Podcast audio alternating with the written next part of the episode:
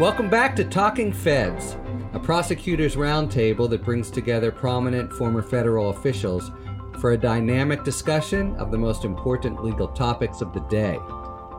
I'm Harry Litman. I'm a former United States Attorney and Deputy Assistant Attorney General, and a current Washington Post columnist. At Talking Feds, we do special episodes which we call Talking Feds Now, to react to breaking important news. And there have been two hugely important stories in Talking Feds land this week, and we're here, or actually spread out across the country, to talk about both of them. First, the revelation that Robert Mueller will be testifying before two House committees on July 17th. We're going to look at that story through the prism of an important and timely article by two charter feds well known to listeners of this program and MSNBC, both of whom recently testified in the House about the Mueller report. Barb McQuade, the former United States Attorney for the Eastern District of Michigan and currently a professor from practice at the University of Michigan Law School, is the first to join us. Hey, Barb. Hi, Harry. Thanks a lot for having me. Thanks for coming. And Joyce Vance, former U.S. Attorney and longtime Assistant U.S. Attorney from the Northern District of Alabama, who joins us from Birmingham, where she's the Distinguished Professor of the Practice of Law at the University of Alabama School of Law. Hey, Joyce. Hi, Harry. Glad to be with you again. And we're the three of us are joined by Rich Cordray, whose Wikipedia entry runs 21 pages. But just to touch on some of the highlights, Rich is probably known to many listeners of the podcast as the first director of the Consumer Financial Protection Bureau from 2012 to 2017. Before that, he was Ohio's elected attorney general and treasurer, and he also was the first solicitor general of Ohio. He was the nominee of the Democratic Party for governor in 2018. And he was clerk to two different Supreme Court justices, Byron White and Anthony Kennedy, the latter uh, with me. And he has argued seven cases in the Supreme Court. And of course, he always we always have to mention he's a five-time Jeopardy champion. Rich Cordray, thank you very much for joining Talking Feds today. My pleasure. You know, can I just interrupt? All that stuff, Richard, that you've done is very impressive. But five time Jeopardy champion? Yeah. Now that's a real accomplishment. I'm impressed. Yeah, I didn't have to go up against James Holzhauer, I will say. the whole dynamic of the last 13 weeks since the Mueller report was actually published, uh, chock full as it was of important and damning details, has been to try to bring it home to the American people but between uh, some advanced spin by the Attorney General, William Barr, and just the sheer dauntingness of a 448 page written report, it seems there are basically two kinds of people in the country those that have read the report and the much larger group that haven't.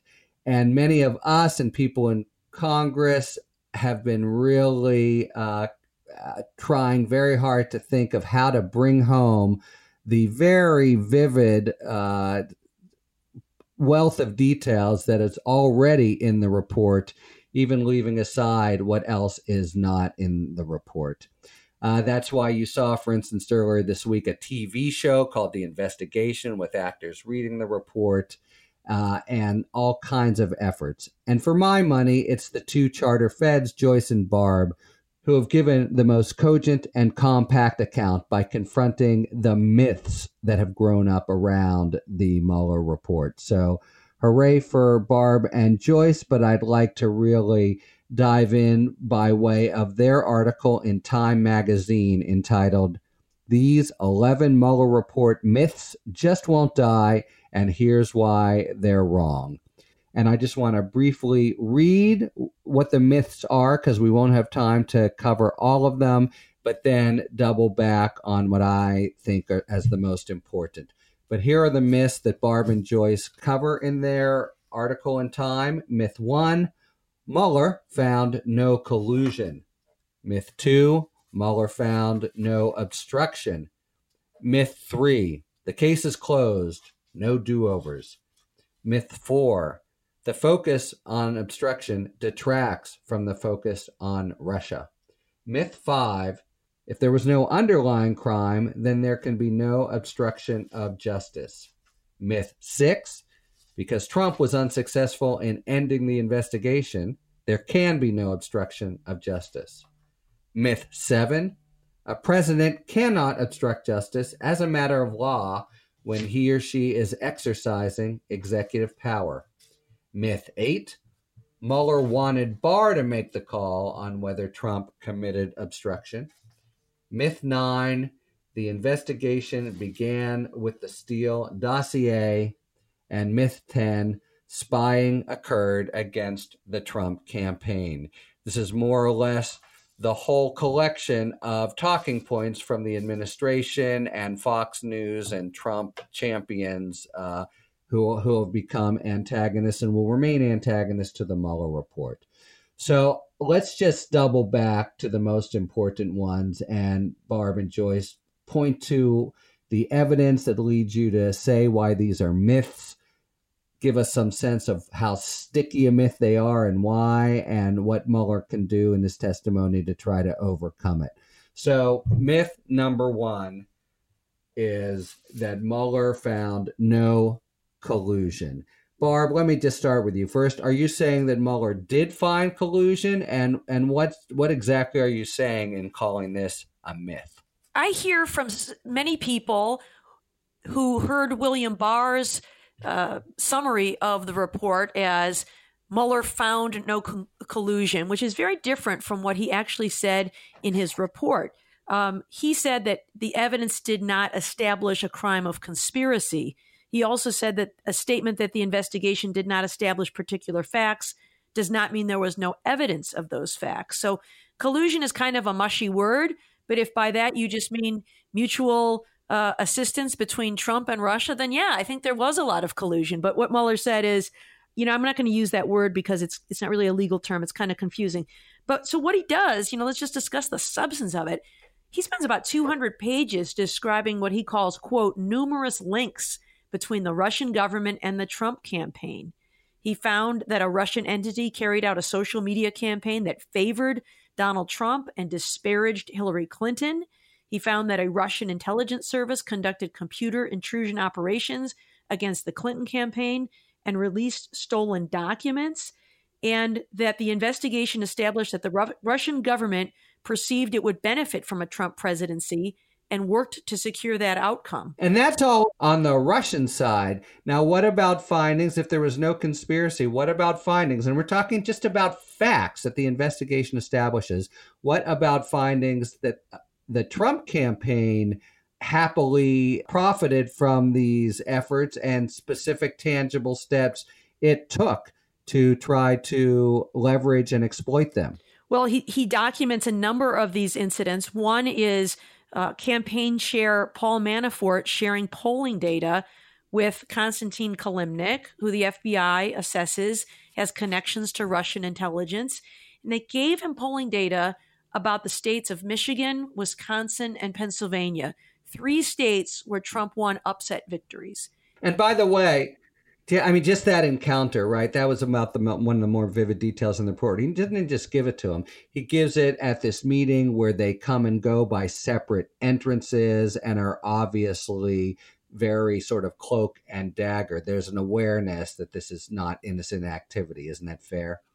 Yes, it, it is. And that was also one of the areas where Paul Manafort persisted in lying to Robert Mueller and his team, even after he agreed to cooperate. And Mueller says he never really quite got his arms around what the purpose was in sharing that polling data. One of many, right, key details. This is another big point that you guys bring home. There's a lot of gaps because there was a lot of non cooperation, and it would be ironic, not to say wrong, to use those gaps to actually exonerate the campaign and even the president. Can I add one thing about that? The meeting with Kilimnik. Obviously, uh, Manafort was not going to meet with Putin. Some things are too obvious. But if he's meeting with someone who could be an interlocutor and he shares polling data on Michigan, Wisconsin, and Pennsylvania, at a minimum, that sends a message that any outside interests who are going to intervene in any way in the campaign this is the place that you should focus is on these three states. That enough could be a significant message to send.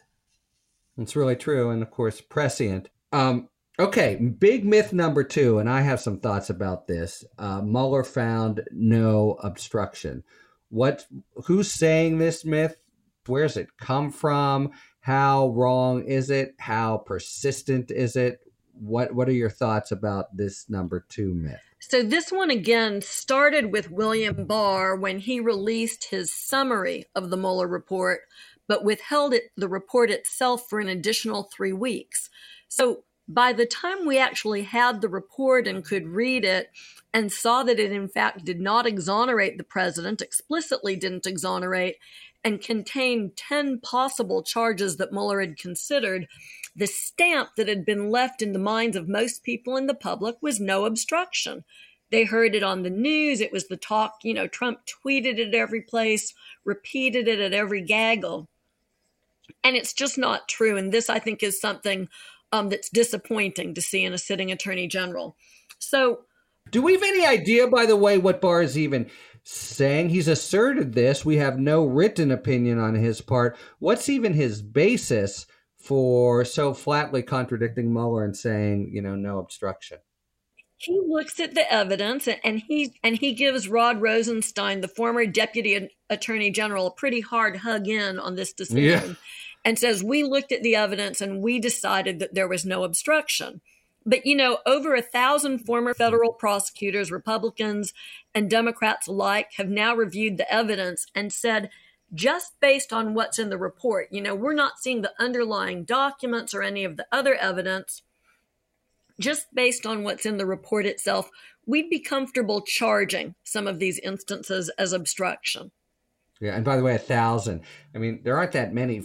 You know, it's not like state uh, prosecutors. I've never seen a letter of, of a thousand federal prosecutors. Um, and it, uh, it, that that's just that's an important document too. It just it's just straight up on the uh, evidence. In fact that's sort of what you and barb testified to congress about no?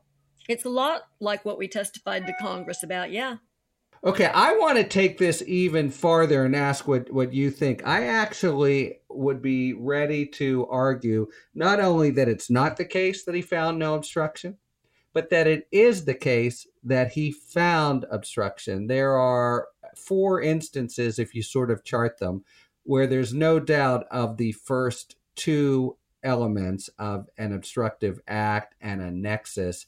And the, uh, these questions, all these questions turn on Trump's intent, which is why it was so significant that he didn't get any questions. You know, I I would want to make even a stronger claim, though I know it, it's it's a little bit farther than most have been willing to go. But as I read the report, it's not just the case that you can't say he found no obstruction. I, I think really the only reasonable reading is that he found obstruction.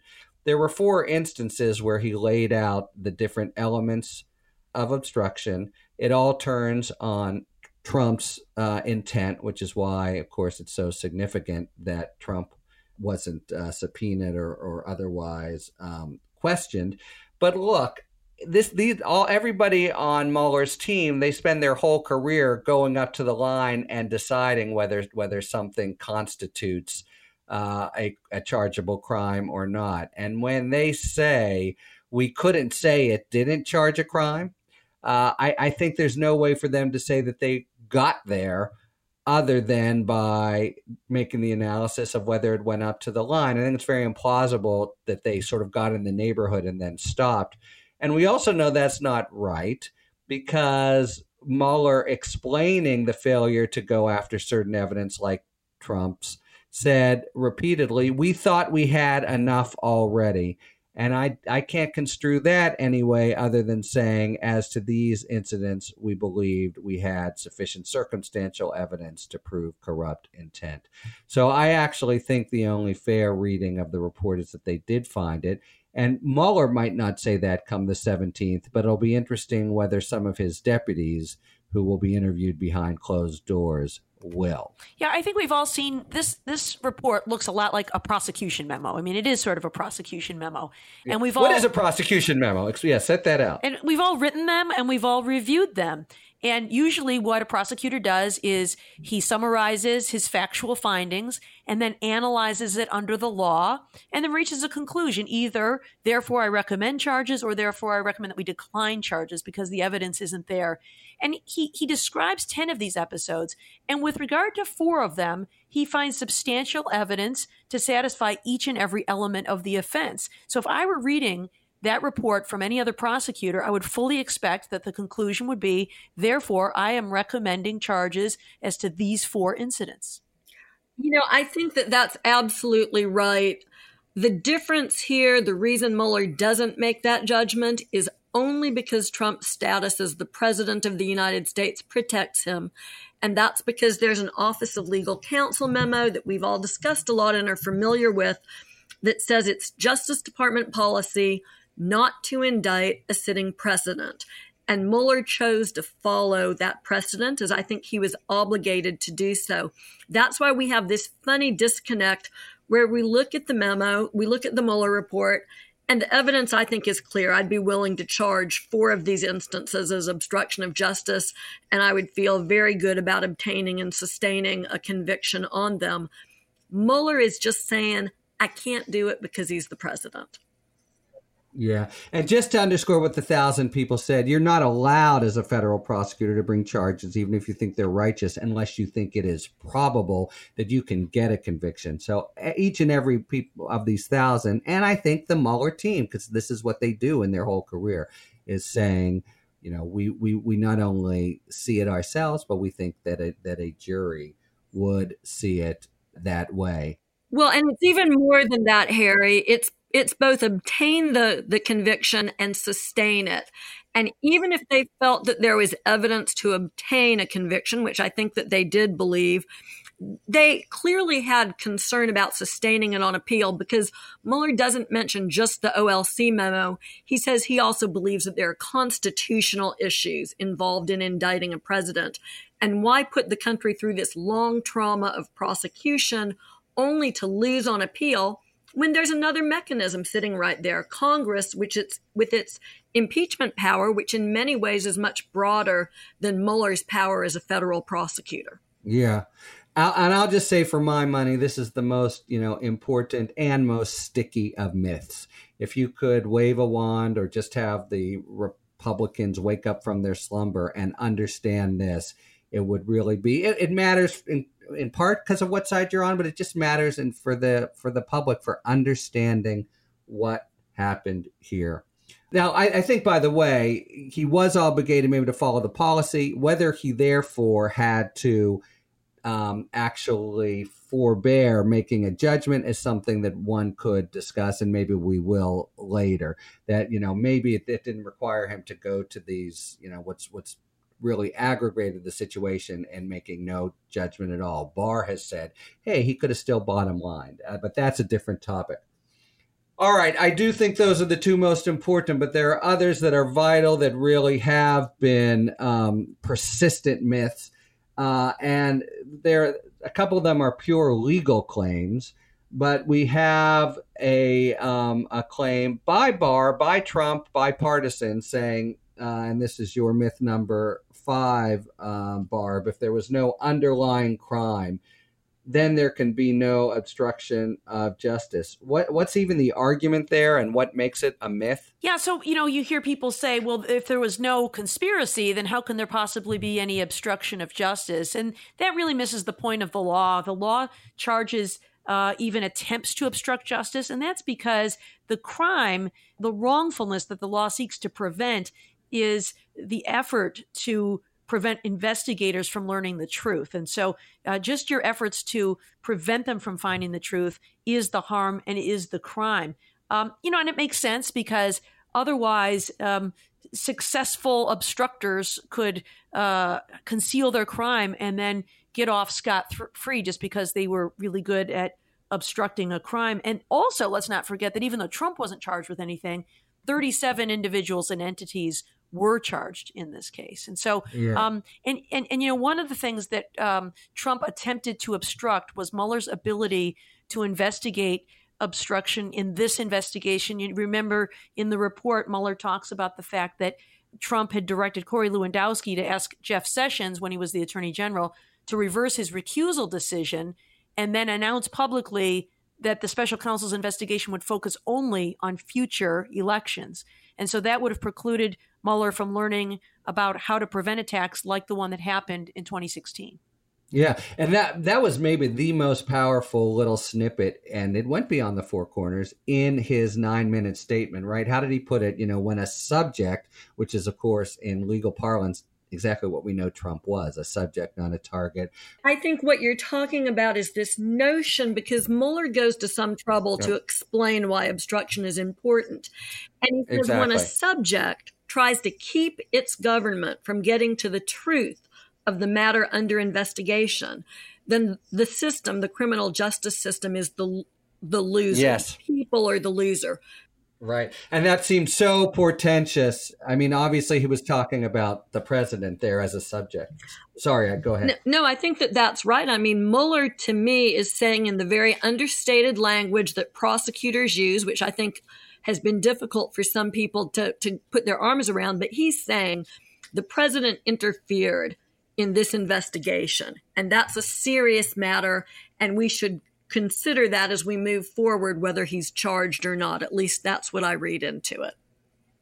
So there is this abiding myth that somehow Mueller was just kind of doing sort of staff work to serve it up to the Attorney General, Barr, and that he wanted Barr to make the call on whether Trump committed obstruction. Why, Joyce, do you identify that as a myth? You know, that's clearly not what Mueller had in mind here. And without walking all the way down the road with this messy legal argument that Mueller offers as the reason that he can't make a decision on obstruction, I think it's important to understand that he explicitly said that no decision should be made, that that would be unfair to the president. It might even impair possible future prosecutions or other actions. So far from giving Barr an invitation to make the decision that he made, he, I, I think, pretty strictly said, no one in the Justice Department should make this. So it's sort of stunning that we have Barr doing this after just a couple days quick perusal of the report. Right. And this is something that could come up on the 17th, it seems to me. If they ask him that question, I think he's hard pressed to just to just you know deflect it. You know, I'm of two minds about that, Harry. Mueller was pretty clear that the report was his testimony and that he wouldn't go beyond it. And I've got to say that as a prosecutor, I would strenuously resist uh, answering any sort of questions that sought to look inside of a criminal prosecution and decisions that were made inside of the, the department. I think that their work product in that sense, there are good prudential reasons for, for protecting them. But as an American citizen, I'm curious as hell. Yeah. Um, I, you know, I've thought about this some, and I actually think the claims he could make probably don't prevail. But as a practical matter, it doesn't, it doesn't make that big a difference because I think if he stands on it, Congress will not want to, you know, push him, hold him in contempt, go through that whole rigmarole. Yeah. So yeah, that will be an interesting battle of wills. Okay, one final myth I, I just want to serve uh, up to everyone and, and ask why you identified it and how abiding and important you think it is. And that's this notion that a president cannot obstruct justice as a matter of law when he is exercising executive power. Where do you see that kind of bubbling up, Barb? And and what impact do you see it as having? This was the theory that William Barr himself espoused when he submitted that 19 page memo before he was the Attorney General to the Department of Justice. He wrote in great detail about this theory. And when Joyce and I testified, there was a witness from the Heritage Foundation who also testified about this theory. It's, you know, part of this sort of strong unitary executive theory that if the president is uh, directing someone in the Justice Department to do something, then legally he can't obstruct justice. But Robert Mueller actually rejects that theory in a very detailed analysis that I'm sure was done by Michael Dreeben, a longtime lawyer in the Department of Justice's Solicitor General's office, who's argued, you know, 100 cases or more before the Supreme Court.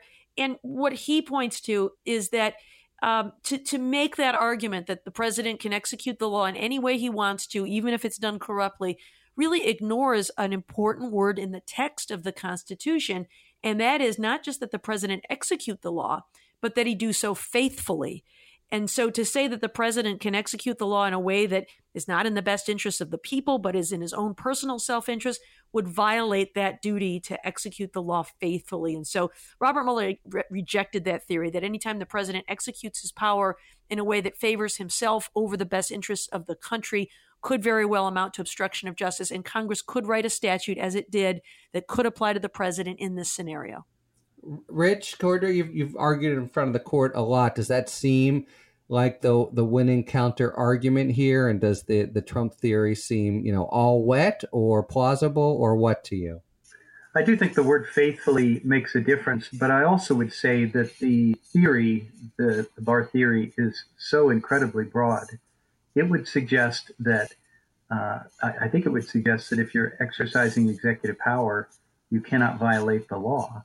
Uh, I, I, mean, it seems to me that that's what it what it is amounting right. to. You're giving and, a pardon for racially discriminatory reasons or whatever. That's fine. Or you're you're conducting an official act uh, and taking a bribe to do so.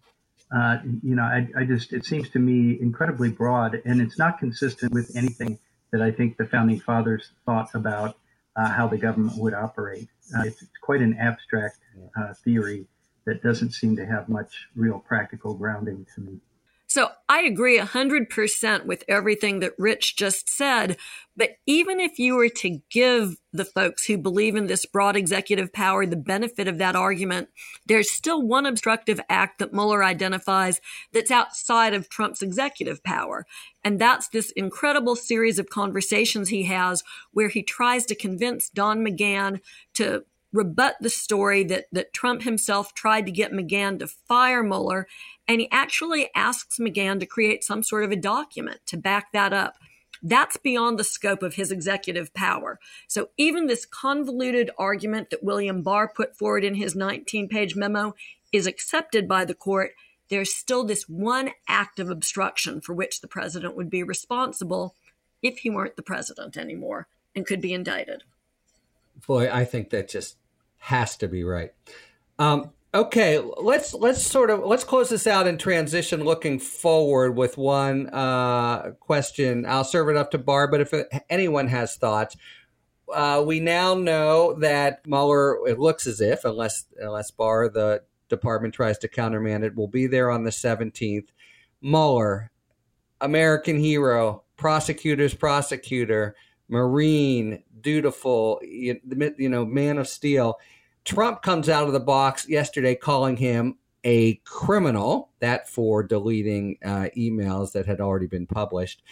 Do we actually think that the Republican strategy here is going to be to, you know, as it's been with other sort of nor, generic witnesses, to dirty Mueller up and to try to call him a corrupt, biased criminal? C- can that dog possibly hunt? And is that the way they'll be going? Any any thoughts on that? You know, I don't know. I heard Representative Mark Meadows say words that would be consistent with that, like you know that uh, Mueller better be ready. We're ready for him. Uh, you know, as if uh, they're planning a very antagonistic kind of uh, uh, confrontation. I'd be surprised if I were giving them advice on how to handle that. I would advise against it. I think that um, you can try to just get Robert Mueller to, you know, he's he's not going to be there to volunteer anything beyond what's in the report, and so um, I'd be surprised, and I don't think that's going to fly with the American people. I don't think that um, that concept that Robert Mueller is, you know, some rogue has really uh, taken hold in the American uh, psyche. And so um, I hope not. I think he deserves better. He's a, a, lifelong public servant who did a job and came up with results. But um, you never know. And based on on those uh, early statements, it appears they may be on the attack. They did it to other lifelong public servants like McCabe, et cetera. But somehow I agree, Mueller just seems different? Well, I wouldn't hazard a guess as to what approach uh, President Trump will take in his tweets. I do think that it would be misplaced to try to malign Mueller at this point. Uh, he has a longstanding reputation, and if anything, the concern people have had about him through this episode is that he's been altogether too genteel in the way he has conducted himself. And I don't think that it would fly for the American people to suddenly see him as some sort of rogue criminal. If anything, he's been bounded too much at times by procedures from getting at some of the truth that people would have liked to have seen exposed. Yeah, I think that's an excellent point. I, you know, there are a series of things that, as as um, respected and estimable as he is, he could arguably be taken to task for erring, erring on the side of being, uh, you know, a gentleman using Marquis of Queensberry rules against uh, against cage fighters. Okay, uh, well, uh, we're going to learn a lot and see whether some of these myths will be dispelled, uh, at least for a chunk of the uh, American public, come the seventeenth.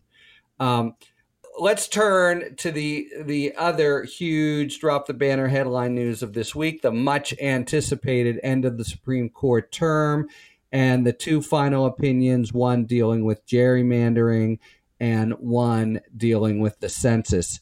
Um, so, starting with gerrymandering, and, and Rich, let me ask you about it. I, I know that you've actually had an interest throughout your time in public service in different aspects in of the right to vote.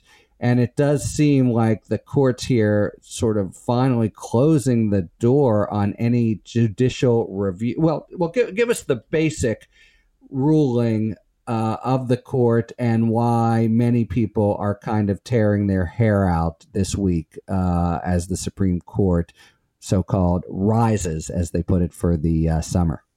Well, gerrymandering, uh, Harry, as many people have seen, is one of the uh, sort of checkmate uh, political provisions that can occur in the political process where people can benefit themselves and nobody is able to uh, protect democracy against their self interested movements against it.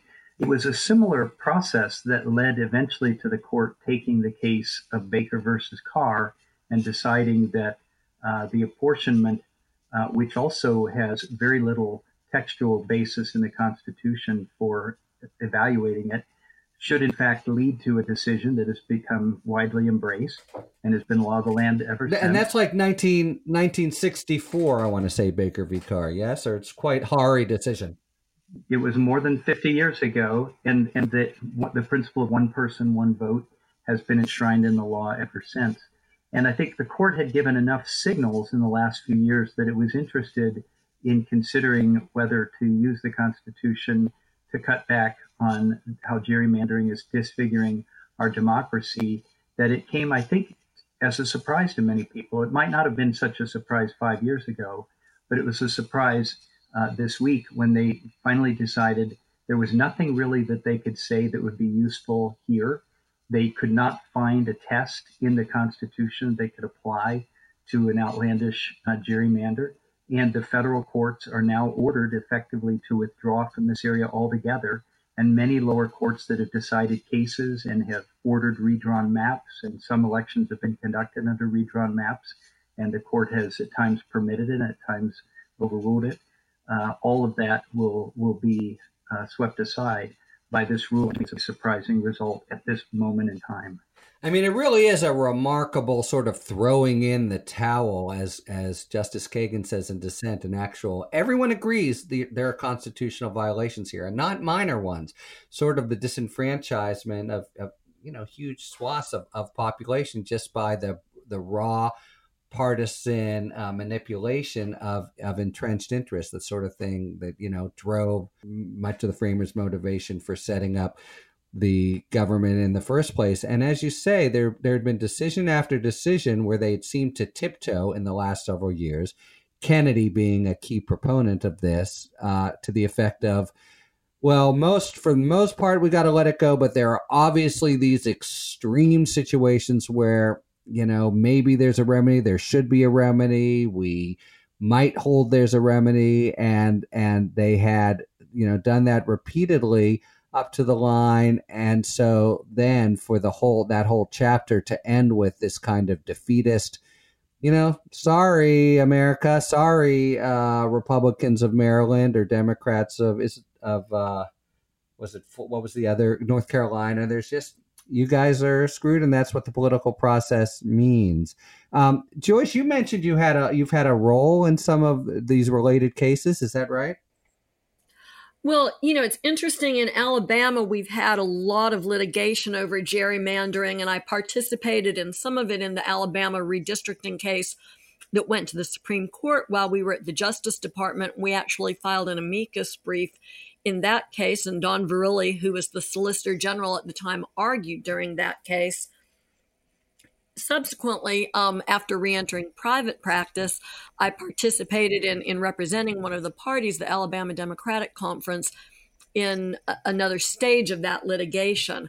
But the result of this case will impact Alabama just like it will any other yeah. state. There will no longer be any challenge to the political nature of gerrymandering. Or of it really of any I mean even if it we call it political, but if it seems like a rank whatever reason is used, it's just um hands off. Well, so let me ask this: you know, any- actually, I disagree with that. I don't think that that's true. If there was, for instance, race evidence of explicit racial yeah. animus, I think you'd still be in business, but the problem will be separating anything impermissible out from this newly permissible factor of political gerrymandering. Yeah, but but, but I mean, Joyce, that that's only because that's a separate constitutional violation. It would that would right. adhere in the in the intentional racial discrimination, not in the gerrymandering uh, itself. And you know, Kagan exactly Kagan right. reads from the bench. It's uh, you know, it it's it seems like the closing of a door on such an important. Actually, there's a couple of peculiarities about this decision that are interesting. Uh, the first is that it applies only to political gerrymandering. Now, the North Carolina case was a very brutal instance of political gerrymandering. There's testimony in the record that the lines were drawn very specifically to favor Republicans. Some of the testimony made no bones about that, made it clear that uh, the people who drew the lines saw electing Republicans as a good thing for the country and they were looking to maximize it. That was political gerrymandering at its most extreme. But it is still the case, as just was noted, that if there is efforts to gerrymander on a racial basis, which would violate the Equal Protection Law, or perhaps it was it was uh, gender biased, uh, the court would continue to take up such claims. In fact, the opinion makes that clear but there will be incentive for anyone engaged in the map drawing exercise to disclaim that that's what they're doing. And so often it's difficult to understand what people's motives are, and things can be couched in different ways. Which so is everything. Uh, which is everything in the race battle. context. You you would need yeah. to find real yeah. intent. yeah, good, that will know. be that will create some interesting factual fights. Now, but the separate point is that today's decision only applies to the federal courts. It doesn't right. apply to the federal Congress, which could act, although this is a Congress that is so gridlocked it's difficult to imagine it acting on anything that would have political overtones. You'd probably have to have big majorities in both houses to ever go in that direction. Uh, but also the states can act. The states can continue to act through amending their constitutions or through legislation. Now, the downside of that is very often the people who control the levers of legislation are also the people who control the levers of gerrymandering, right. but they're not always the same. In addition, state courts interpreting state constitutions can upset their own electoral maps, even for federal offices. That happened in Pennsylvania uh, very recently, mm-hmm. and those maps were redrawn, and it led to significant changes in the Pennsylvania congressional delegation in 2018. There could be more of that. It's only the federal courts that are now disabled, although they have been playing a muscular role, and that role is now completely exterminated. Right. I mean, and I'll just say, look, I, I, I see why the court was flailing and struggling with it for years. I don't think it's necessarily nefarious or Republican loving on the, you know, from on the majority's five person majority's part to say, boy, we just can't get our fingers around any real test. But Kagan, I think, is very persuasive in dissent, and uh, I'd put it this way: if nothing else, it is a sad day. I mean, there's a, it's a, it is a defeatist um, uh, point that there's what everyone sees as really fundamental uh, constitutional violations, fundamental in the sense that they are generative of other constitutional rights, and there's not a darn thing to be done. That's not that's not a happy day, I think, for the for a constitution. No, it's only a happy day for someone who considers the court's proper role to be very modest, as it appears perhaps Chief Justice Roberts uh, does, and wants to separate it as much as possible from political controversy. The irony is today's decision is a very political decision with grave political consequences, but the intention here clearly is to try to take the court out of further political action on this subject for all time to come. That's actually a very good segue to the other one because you're right that would, that's Robert's instinct, and yet he and the court did a pretty remarkable thing in the census case, which is they actually uh, second guessed the executive's assertion that the extra question about citizenship had been the the White House wanted to say that's just there to help enforce voting rights. Now that seemed like a spurious defense, but in general, in these matters, you give the executive a lot of deference, a lot of running room. It seemed to me here at the court in saying, you know, we're not. This may have been a pretext. This is now in the district court. Was doing something pretty uh, extraordinary. I wonder if you agree and if you do agree, what what you uh, think is the explanation for their, uh, you know, not just second guessing, but so, sort of demeaning as pretextual the administration's proffered reasoning. Uh, uh the census case is a very interesting uh, case, decision, and set of opinions. It reminds me a lot of the healthcare ruling uh, from from the recent term, where the court uh, re- rejected various arguments and then settled on one that was quite unexpected. Here, the court goes out of its way to say that it is possible and would be permissible to include a census question uh, on citizenship, which is what most people thought the case was all about. Uh, it also says that he had there there was some substantial evidence that could be cited for it, but then it says that in this case, however, based on this record, in this instance, uh, we find that the secretary's decision here was based on a pretext and it doesn't really pass a straight face test in terms of the evidence that was before the court uh, on what the grounding was for adding the census question. It seemed pretty clearly done for nakedly political purposes and not for the justifications that were cobbled together after the fact. Now, the interesting point is uh, this does not seem to preclude a, a, citizenship question from being included on the census in the future. But probably not enough time for 2020. Do you agree? That's right. It may not even preclude, does not preclude it for 2020 necessarily, except the practicalities are now that there is very little time available. Uh, the census uh, probably will have to be conducted. Uh, they have said at least they'll have to go to print on documents by the end of this month. Maybe they'll back that up now and try to put together a different rationale. But if they come up with a different rationale, they're going to be hard pressed because right. it will be a changing rationale. It will certainly seem like a post hoc uh, rationalization and even more arbitrary and capricious than the court found the previous explanation to be. It's also the case that, the, and they're back, of course, in the district court, and, which is which is already and, skeptical. And the district court is already taking up a new issue around all of this, which is the additional evidence that was found uh, about how this was done right. by the uh, by the uh, gerrymander expert who has passed away, and his records became available through his estate uh, to the to the plaintiffs here. And the district court has already said that's a further problem and one that we're going to need to look into. So I would agree with you. It seems unlikely to me they'll be able to wade through that whole morass and put the census question on uh, for citizenship this time. Whether they could do it 10 years from now or 20 years from now is an open question. It's also a question whether, if the district court continues to hold to its guns, whether the Supreme Court would come with some belated intervention down the road and stop the district court's decision from taking effect if the census tries to do more uh, to get a citizenship question on. I think it's unlikely that the court would do that. I think it's really interesting er- everything that Rich is saying is so on the money. And when you think about the Justice Department's reason, the reason that the Supreme Court finds is, is likely pretextual for adding this citizenship question to the census, they said it was in order so to uh, make it possible for the Justice Department to enforce the Voting Rights Act. And this is not a Justice Department that's made any effort to enforce the Voting Rights Act. In fact, on the occasions where they went into court as regards the Voting Rights Act, it was to reverse positions taken during the Obama administration that would have protected people's right to vote. So that has always sounded wrong, and it never made sense that they were willing to spend what's estimated to be $121 million to add that question so that this administration could protect the Voting Rights Act.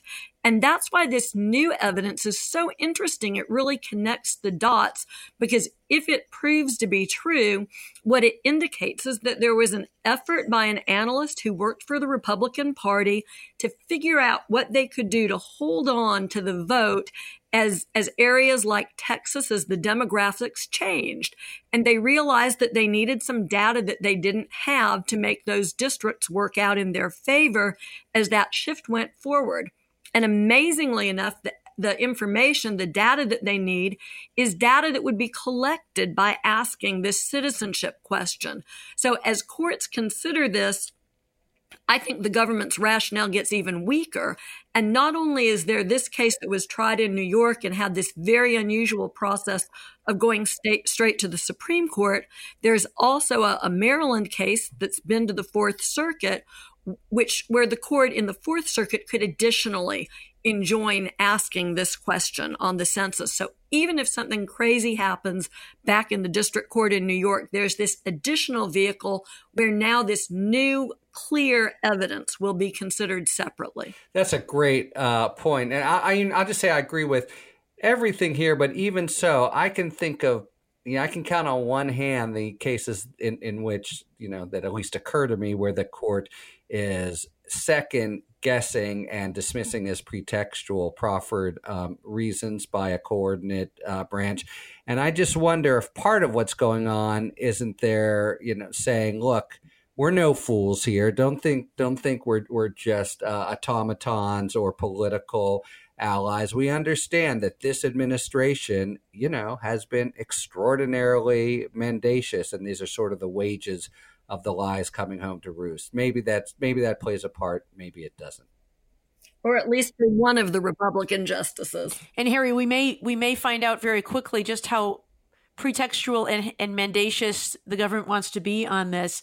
Um, you you may recall that um, what they had said before is that they needed to skip review in the Second Circuit and go straight to the right. Supreme Court. My my colleague Richard Primus reminded me of, of this fact um, because they had to have a decision no later than June in time for the 2020 census. If they were to go back now and come up with a new reason and say, here's the real reason, and, and have this go before the courts and say, well, we are able to do it, I think that really will expose the pretextual nature of uh, the reason as well as the mendacious nature of their procedural posturing.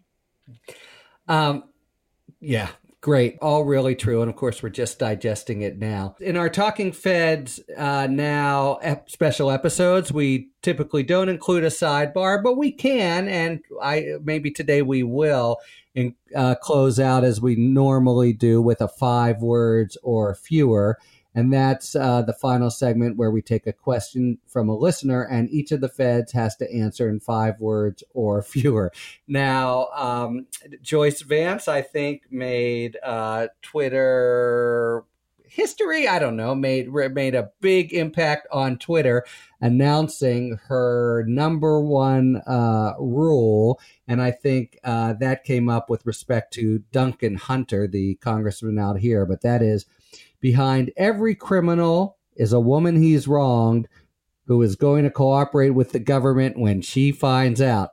Uh, and uh, that definitely uh, captured everyone's attention and leads to our question of the, the week for five words or fewer. And that is what is Vance rule number two? Or maybe I'll say, what is a a big rule of the road for each of us that you could express in five words or fewer. So, well, they've asked what is Vance rule number two. So let's start with you. You know, it's hard to do these rules in five words or less, but my shortest one is everybody lies about something. That's great. Barb? The truth is always revealed. Nice. Rich? I would say, based on the events of this week with the uh, gerrymandering decision, a good rule of thumb is don't expect a court rescue. Oh, that's really good. Yeah, I, all I can think of is outside of the general court and prosecutorial role, but I try to th- think of it as a rule anyway, which is never complain, explain, or apologize. all right. Thank you very much, Joyce, Barb, and Rich Cordray. And thank you very much, listeners, for tuning in to Talking Feds. If you like what you've heard, please tell a friend to subscribe to us on Apple Podcasts or wherever they get their podcasts. And please take a moment to rate and review this podcast. You can follow us on Twitter at Talking Feds Pod to find out about future episodes and other Feds related content. And you can also check us out on the web at talkingfeds.com where we have full episode transcripts. Thanks to those who recently submitted new questions to questions at talkingfeds.com. Please feel free to keep them coming, whether it's for five words or fewer, or general questions about the inner workings of the legal system for our sidebar segment. Thanks for tuning in, and don't worry, as long as you need answers, the feds will keep talking. Talking Feds is produced by Jenny Josephson, Dave Moldovan, Anthony Lemos, and Rebecca Lopatin. David Lieberman is our contributing writer. Production assistance by Sarah Philippum. Transcripts by Cassandra Sunt. Thanks, as always, to the incredible Philip Glass who graciously lets us use his music. Talking Feds is a production of Delito LLC. I'm Harry Litman. See you next time.